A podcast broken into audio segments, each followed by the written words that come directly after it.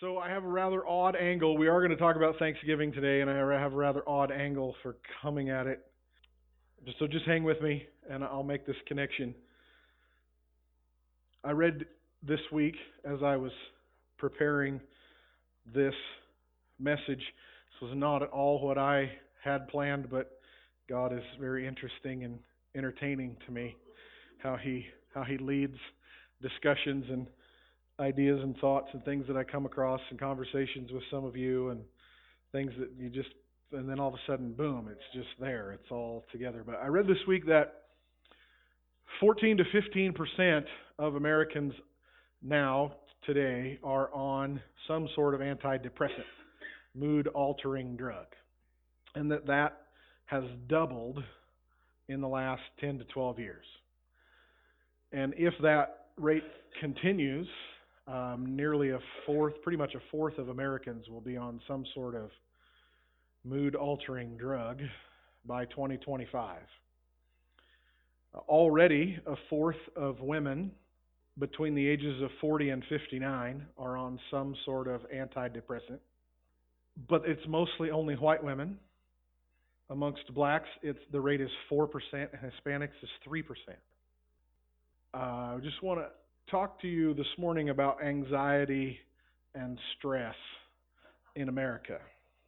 Uh, we have a lot to be scared of, we're told, and that we have a lot we are responsible for.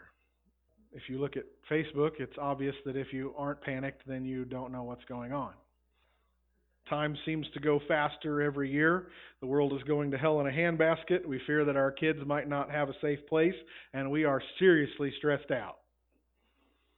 Is that an accurate description of our world? Yes.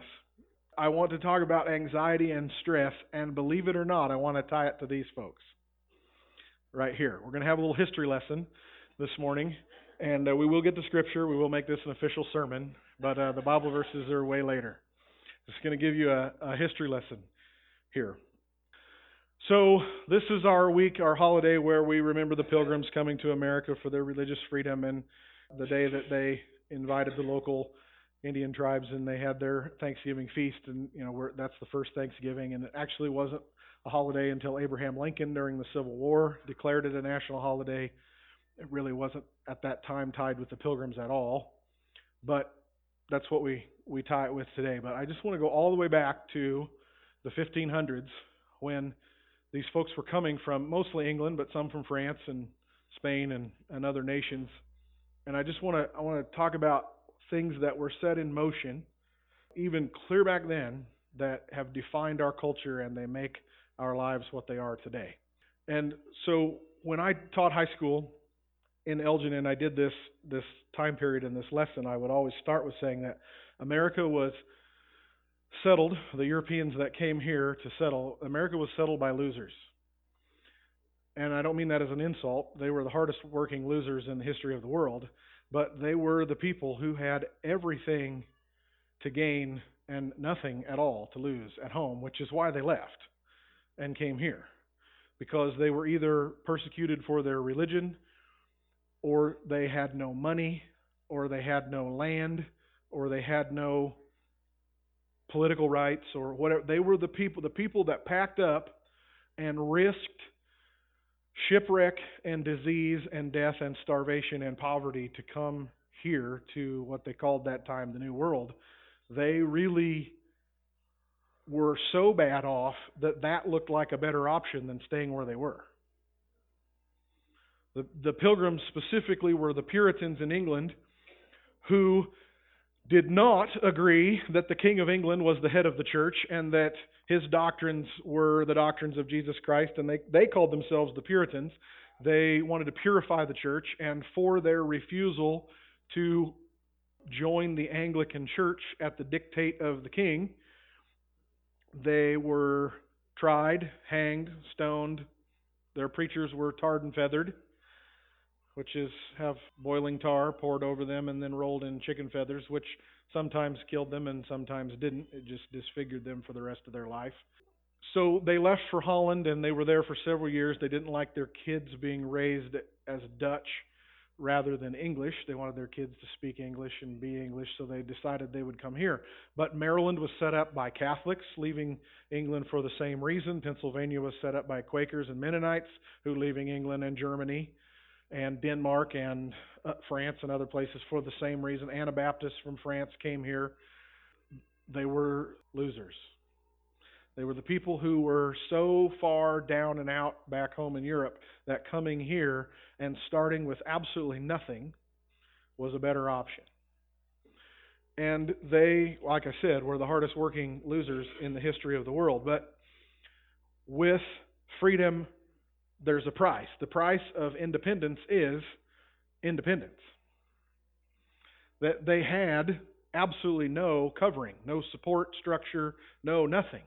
And when they arrive here, there's no guarantees, there's no inheritances, and all they had was their own pull yourself up by your own bootstraps sort of Protestant work ethic. But a savage land makes savage people. They arrived on a strange land with a hammer and nails and a musket and powder and a knife and a Bible and maybe a fiddle and a short supply of salt pork and hardtack, and that was all they had. And all of their life, as more and more people arrived in to become what is now America, all of life was a battle, a struggle against the elements, with poverty and death always one plague or natural disaster away. In fact, uh, the first people that came on ships to Jamestown, three fourths of them died the first winter. They lost all their kids in some cases. Unimaginable dangers to us that these people faced. They had to come and plant a crop. There was no grocery store. If their crop failed, they had to build a barn, then build a house, plant more crops, build a bigger barn, build a bigger house, make more tools. Their con- their life was a constant fight against the elements and disasters that may come. It was a constant struggle where they start out literally living in holes in the ground, then they build barns and cabins, but they were tiny, tiny little things, and then they built more things. And as they raised their kids, I'm talking about what I would call the American pioneer type of family or experience. All the way from the 1500s to the 1800s, we're continually moving across toward the west, and people are going out into the frontier, away from civilization and government and covering and structure, and and they had to make their own life. And as they raise their kids in that way, where they're continually building and continually taking more farmland or rangeland or whatever else, it's just it's a lifestyle. It becomes the culture. And it's not sin or greed in the beginning because we cannot imagine the depredations, the sickness, the filth, the absolute edge of survival that these people lived on. But their life was constantly tame more land, clear more timber, build more fences, build a bigger house, build a bigger barn, plant more crops. It was continually expanding and growing. And it created a culture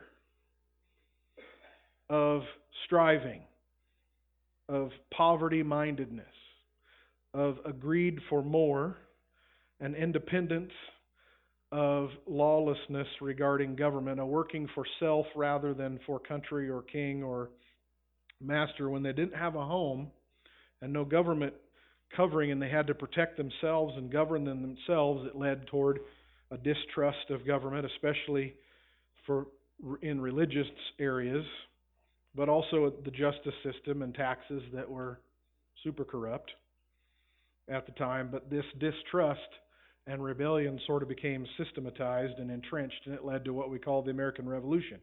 200 years later, 250 years after these folks, is the American Revolution. You maybe see all of that time period as one time, but they are further from George Washington than we are. They are further before him than we are afterward. Some of you, that's blowing your mind. You thought he was like their grandson or something. Uh, there's a long period of time that happens in there. I'm just I'm moving forward through time now, and so we have our American Revolution, and which is all born in um, an a distrust of authority and taxes and and king government, and America is born in the 1830s. A young Frenchman in his 20s is sent by the King of France to come to America and study our prison system. He and another man are sent to do an official report to the King of France. What are American prisons like? Uh, how do they run them? What do they do? What's American justice system like? And so on. But this young man, his name's Alexis de Tocqueville, who you may have heard of. He's now a famous French historian because of the books he wrote. He wrote two books about America. He was way more uh, interested in what he saw as American culture in the 1830s than he was the prison system specifically. And he went home and he did the report for the king that he was supposed to. And then he wrote these two books called Democracy in America. And when America is less than 50 years old, he makes some very astute observations about our culture that are shockingly true today. Because it is it is just what America is. And, and so here's here's the first quote that I want to read to you.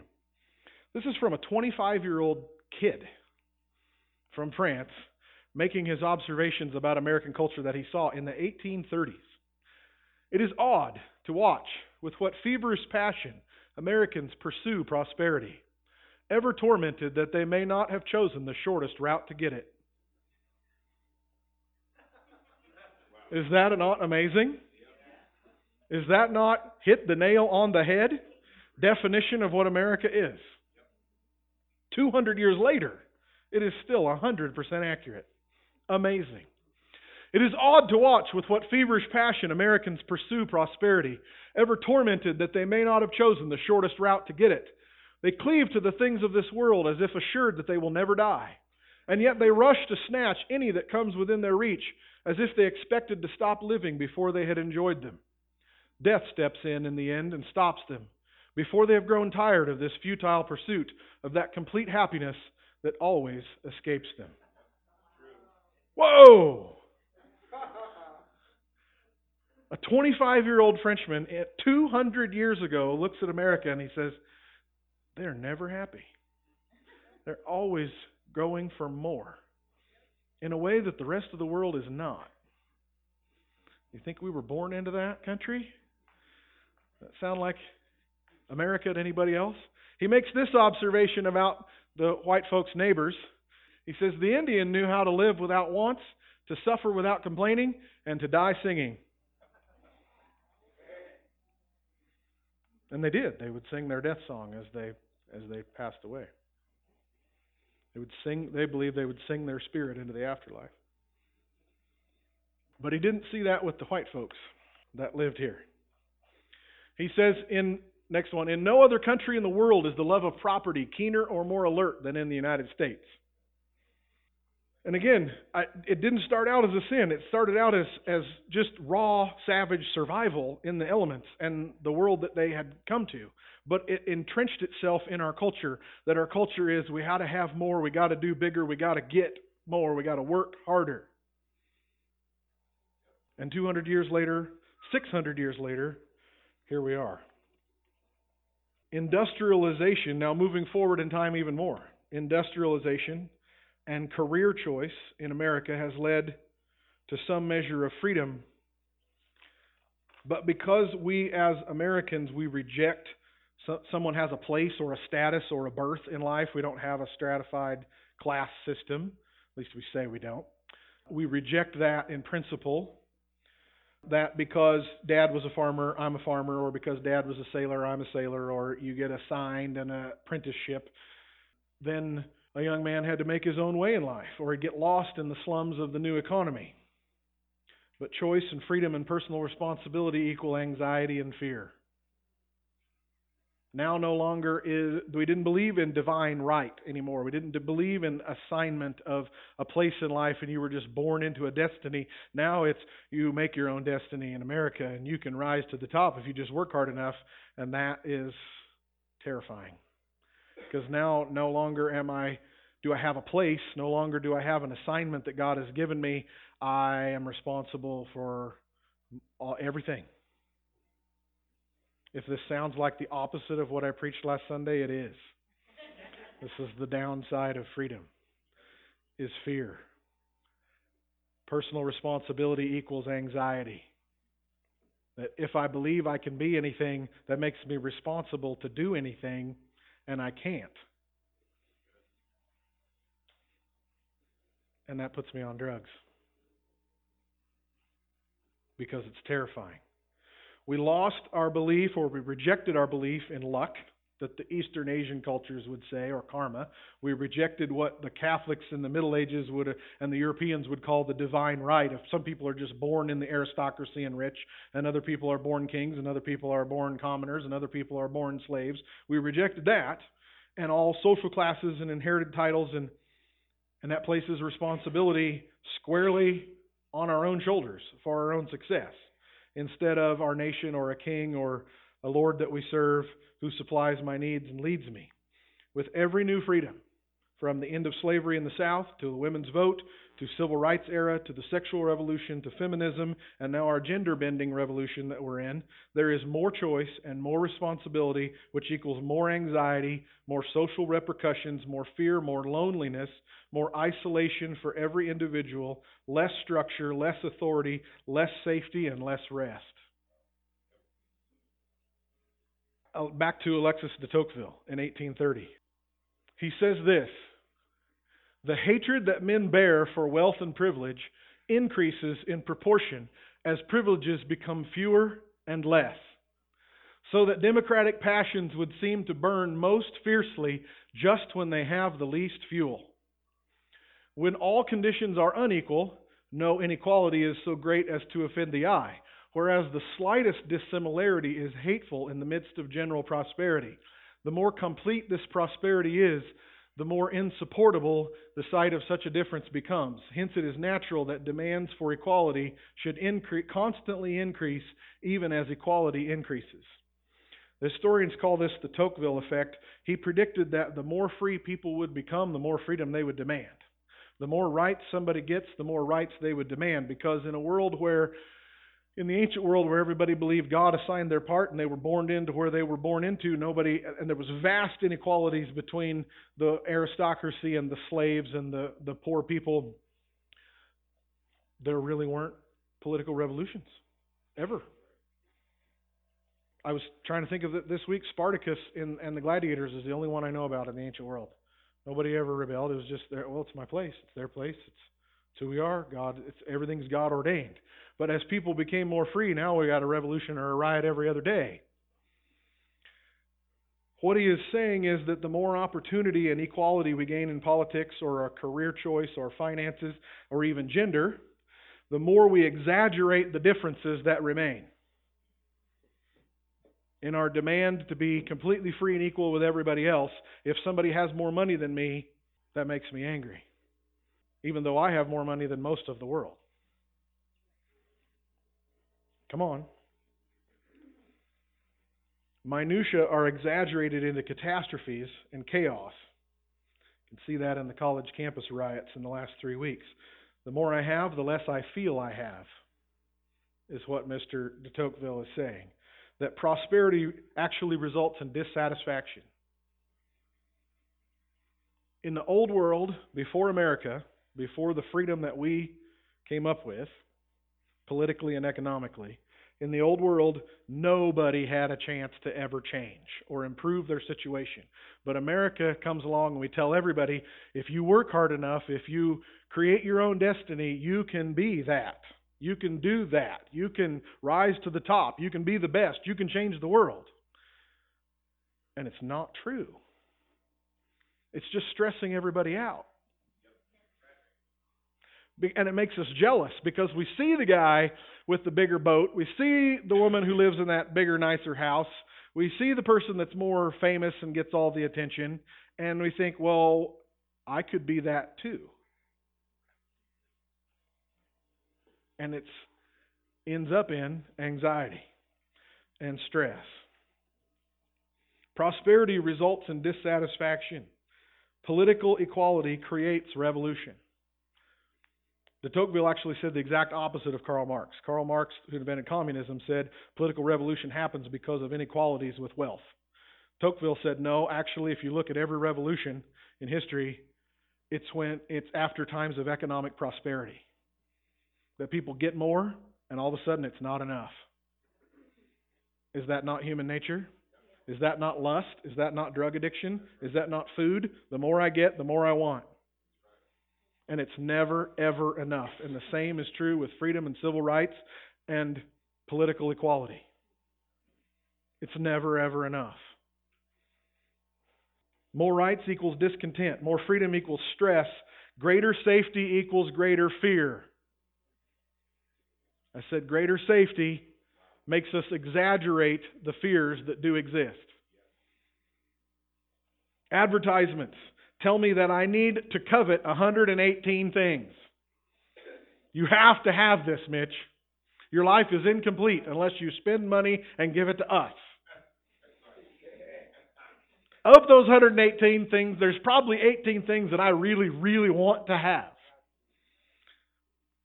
But I can really only afford three of them. But I will kill my body and my budget buying nine. Come on. I said, advertisers tell me there's 118 things you have to have, Mitch. And there's 20 of those that I really, really want. If I'm honest, I can really only afford two or three, but I will kill myself. I will rob God and my family and my health to buy 10 equals stress. Come on, money is huge stress. The poorest person in this room is in the top 3% in the world. And I'll bet none of us think we're rich. When is it going to be enough? Certainly not saying quit your job, but quit spending money. You don't need more stuff. Most of us really only think about what we want that we don't have, or what we have that we might lose, or how we had it better in the past, or how we hope to improve. It's the American way. Another quote from de Tocqueville in 1830. Let your jaw drop at the accuracy of this. In America, I saw the freest and most enlightened, that means educated, men placed in the happiest circumstances that the world affords, but it seemed to me as if a cloud habitually hung upon their brow, and I thought them serious and almost sad even in their pleasures. Two hundred years ago! He says Americans are the most free and rich and educated people in the world. And I, I saw this sadness, this seriousness, this striving that they're not satisfied. Come on, you've heard enough missionary stories to know that kids in the third world are happy. And we look at them and think, How could you be happy? I would be miserable if I had your life. And they look at you and say, How, Why are you not happy? from the same passage. When all the privileges of birth and fortune are abolished, when all professions are accessible to all, and a man's own energies may place him at the top of any one of them, an easy and unbounded life seems open to his ambition, and he will readily persuade himself that he is born to no common destiny. Translation He says, When America tells people you can be anything and do anything, and you can then everybody is convinced I am born to be extraordinary. I'm born to be rich and successful. Happiness is not good enough. I demand euphoria. Quote from Calvin and Hobbes. But this is an erroneous notion, which is corrected by daily experience. The same equality that allows every citizen to dream of these lofty hopes renders all the citizens less able to realize them. While it gives clearer vision to their desires, it limits their powers on every side. They have swept away the privileges, they meaning us Americans, they have swept away the privileges of a birth class system, but they have opened the door to universal competition. The barrier has changed its shape rather than its position. When inequality of conditions is the common law of society, then the most marked inequalities do not strike the eye. But when everything is nearly on the same level, the slightest differences are exaggerated enough to hurt. It's not fair that he's got three four wheelers and I've only got two. It's not fair that they have a four bedroom house and we've only got a two. You have a two bedroom house, that's more than most of the world. They have a one room house. And we kill ourselves, literally, physically kill ourselves, striving for more. And it was the case 200 years ago, apparently. To these causes must be attributed that strange melancholy that often haunts the inhabitants of America in the midst of their abundance, and that stress of life which sometimes seizes upon them in the midst of calm and easy circumstances. In America, suicide is rare, but insanity is more common there than anywhere else. Ho! 200 years ago, when America is less than 50 years old, a Frenchman realizes uh, there's a new trend happening here in America. They are the freest, wealthiest, most educated people ever, and insanity has increased greater than anywhere else in the world. Because that's a heavy burden. To be free, to be responsible for our own selves, is a very heavy burden. In America, enjoyments are greater, and the number of those who partake in them is vastly larger. But on the other hand, it must be admitted that man's hopes and desires are oftener blasted, and the soul is more stricken and perturbed, and stress itself is more keen. Is that not amazing? That's all from Alexis de Tocqueville. 1835, he wrote his book. That's a pretty amazing definition of American culture. And it's what we inherited, it's what we're taught by the world. And I know there are many causes of depression or anxiety or panic attacks or people's stresses and fears. Uh, there are others. I could preach a whole sermon on the, the, that being caused by broken families or unforgiveness that literally drives people insane. But one of the chief sources of our anxiety and stress, of being tired all the time, is our constant striving to have to work, to be better, to get more, to pay the bills, to do this or that, to save for retirement, and all this stuff that the world, our American culture, loads on us. Nobody's doing it necessarily on purpose except maybe the advertisers. I'm sure they are. They, they want our money, so they're loading us with fear or guilt. The news industry wants our clicks and our views. That's how they make money, so they have to terrify us into clicking on the news story or turning on the TV. And we live in a we live in a mess. So, what is the answer? The answer is thankfulness. The answer is contentment. The answer is satisfaction. That I have enough. The Indian lived without wants, suffered without complaint, and died singing. Philippians 4 6 and 7 says, Be anxious for nothing, but in everything, by prayer and supplication, with thanksgiving, let your requests be made known to God, and the peace of God, which surpasses all understanding, will guard your hearts and minds through Christ Jesus. Do you see it? Look at that verse again. Do you see it? Don't be anxious, give thanks. And God will give you his peace, which will protect your mind. Come on. Thankfulness makes us think straight.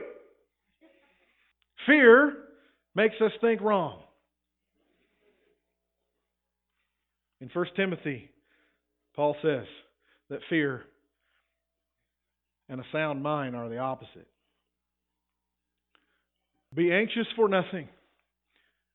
But in everything, with prayer and supplication, with thanksgiving, let your requests be made known to God, and the peace of God, which surpasses all understanding, will guard your hearts and minds through Christ Jesus. That, that verse doesn't say that we don't have problems or that we deny our problems or we stick our head in the sand and think they don't exist.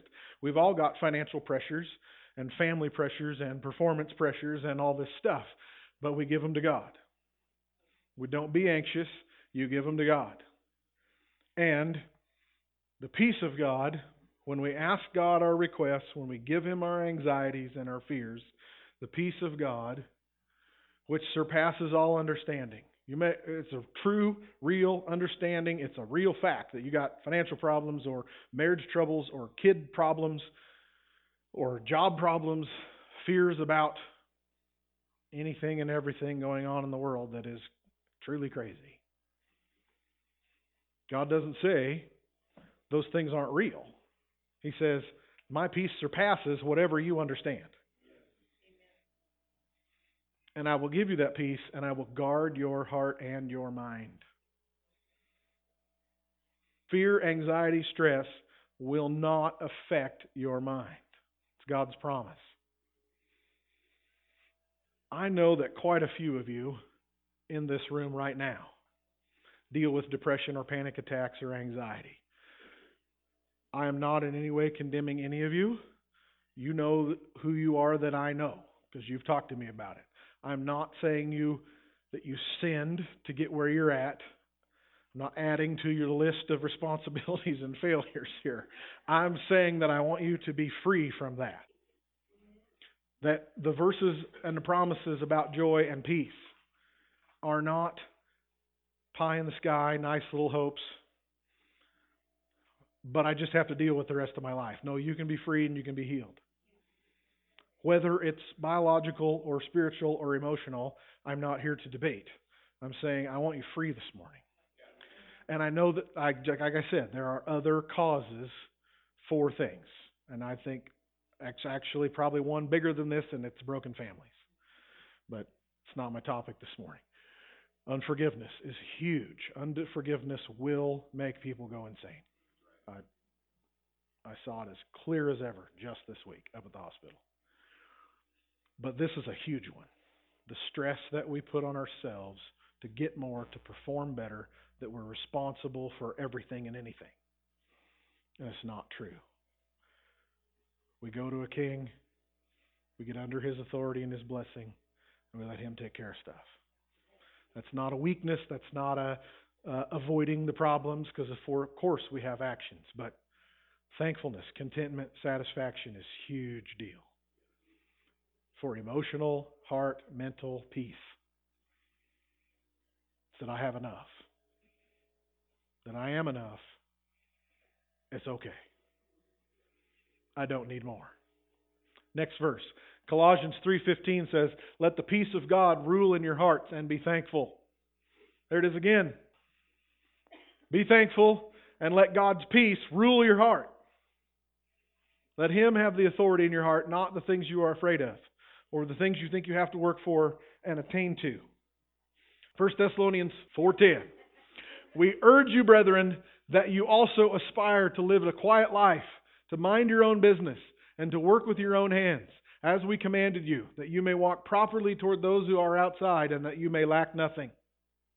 It is a horrendous lie that is not from God that I hear in school classrooms and in the church telling kids they can go out and be anything and do anything and you can change the world. That is not God's instruction. God's instruction is make it your aspiration to live a quiet life and take care of your own family. Work your job, take care of your family, love your neighbor, and you will change the world around you. But you are not responsible to change the world. Idealism is from hell. It is a burden that we cannot carry. Only Jesus is the Savior of the world. Let Him run politics and government and terrorism and refugees and border control and all of that. He's the king. The reason you are stressed about politics is that you think your opinion matters. Seriously. What? I, and, and this is coming from I have. I'm, I'm speaking by faith here because I can get so mad I want to shoot my computer, I, or or maybe some people. I'm I'm dead serious. I am so hot-blooded about issues and truth and lies and government and righteousness. But at some point, I have to realize I can't do anything about any of it. I can send the emails, I can call my congressman, but what can they do anymore? Seriously. The executive branch has become such a dictatorship, Congress has no power. They're puppets. Seriously, our, our pastor's prayer meeting on Thursday ended in a fight. An argument over the Syrian refugee thing. And and and I agreed with a little bit of what everybody was saying. I kept my mouth shut. Thank you, Lord. Thank you, Lord. I kept my mouth shut. Uh, but it, it ended really tense in an argument, and and I just left thinking, we just hurt each other, and there is not a thing any of us in this room can do about it. Come what may, I have to just give it up and trust Jesus. As much as I know what is right, and I would tell the president if he would just listen to me, all I am doing is stressing myself out. I love you all, and I agree with most of my friends on Facebook about your political um, posts that you put up, but I can't read them because I just my blood boils. And what good does it do? It's just anxiety and stress because I'm feeling responsible for things I am not responsible for. And God says, make it your ambition to live a quiet life, take care of your own kids, work your own job, love your neighbor. Take care of your church family, the people down the street, your classmates, your students. Love the people in front of you. You're not responsible to change the world. Let me just lift that burden off of you right now. You're not responsible to change the world. That is a lie from hell. I have come to despise that language because it's in the church everywhere. Jesus is the world changer. The church will, yes, but one person at a time.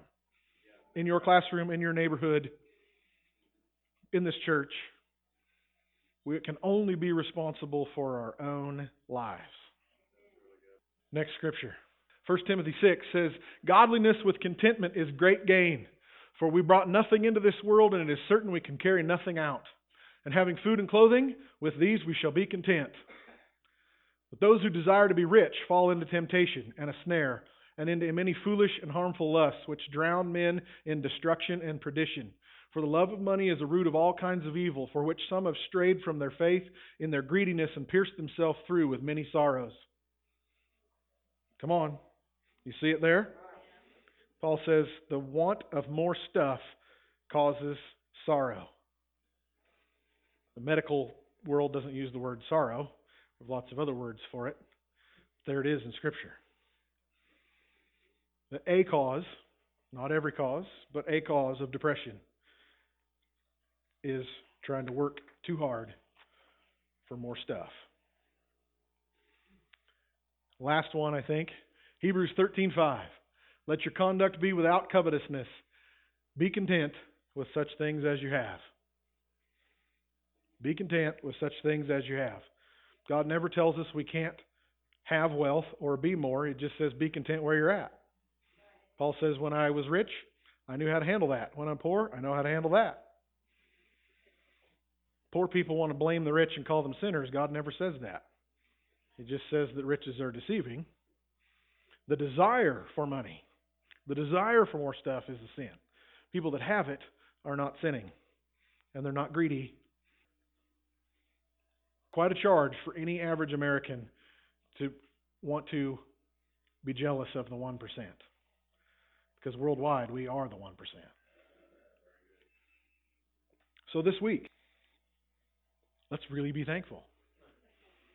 And not just say thank you in a prayer on Thursday at lunch, but let's be content. Let's be satisfied. Let's break off the lies that we had inherited from our ancestors that we always got to do more, build more, take more, get more, because that's the meaning of life. It was at one time survival, but it's entrenched itself in our way of life and become greediness. and we don't want anything to do with that. Bow your head and close your eyes. I want to pray about this stuff. Lord Jesus, thank you for your peace that comes with our satisfaction. Lord, we give all of our anxieties to you. We give you our requests and our fears. We give you our needs. We give you our wants. Lord, we give it all to you. The things that we're scared of, the things that might happen, the things that did happen that haven't been worked out. Forgive us where we have been faithless. Forgive us where we have been greedy for more, whether it's money or food or attention or drugs or lust and porn. Whatever it is, Lord, we have gotten ourselves trapped where enough is never enough. And we say now, right now, this morning, enough! Lord, we choose satisfaction. We choose peace. We choose contentment. We choose thankfulness right now this morning. Lord, I bless every person in this room who deals with anxiety or fear, panic attacks, or stress, or depression. or you know whatever is causing it. It may not be what I'm talking about right now, but I know that it is in a lot of cases. I bless every person in this room who has dealing with that problem. And I say, Enough! Be healed. You are free from fear. You are free from depression. You are free from anxiety. Be free from pressure. Be free from headaches. Be free from sleeplessness. Be free from panic. Rest in the salvation of your Lord Jesus Christ. Rest in His care. Rest in the watchfulness of your Heavenly Father. Say, enough is enough is enough. I don't need more. I don't need to be more. I don't need to perform more. Jesus is my Savior. God is my Father. They provide for me. They watch out for me. They fight my battles. They know my needs. All I need to do is rest and obey. All I need to do is rest and obey. Thank you, Jesus, for healing right now. Thank you for freedom from fear, freedom from depression, freedom from anger. Lord, set us free from anger. I bless every person in this room with your supernatural peace that passes our understanding. Lord, guard our hearts and minds.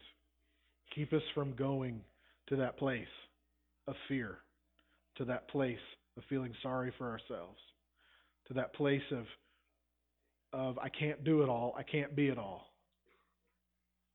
Keep us from going to that place of greed and pressure.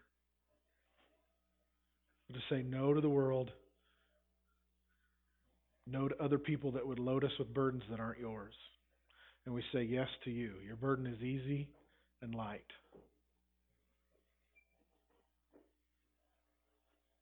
Yes, you do have work for us to do, but it's easy.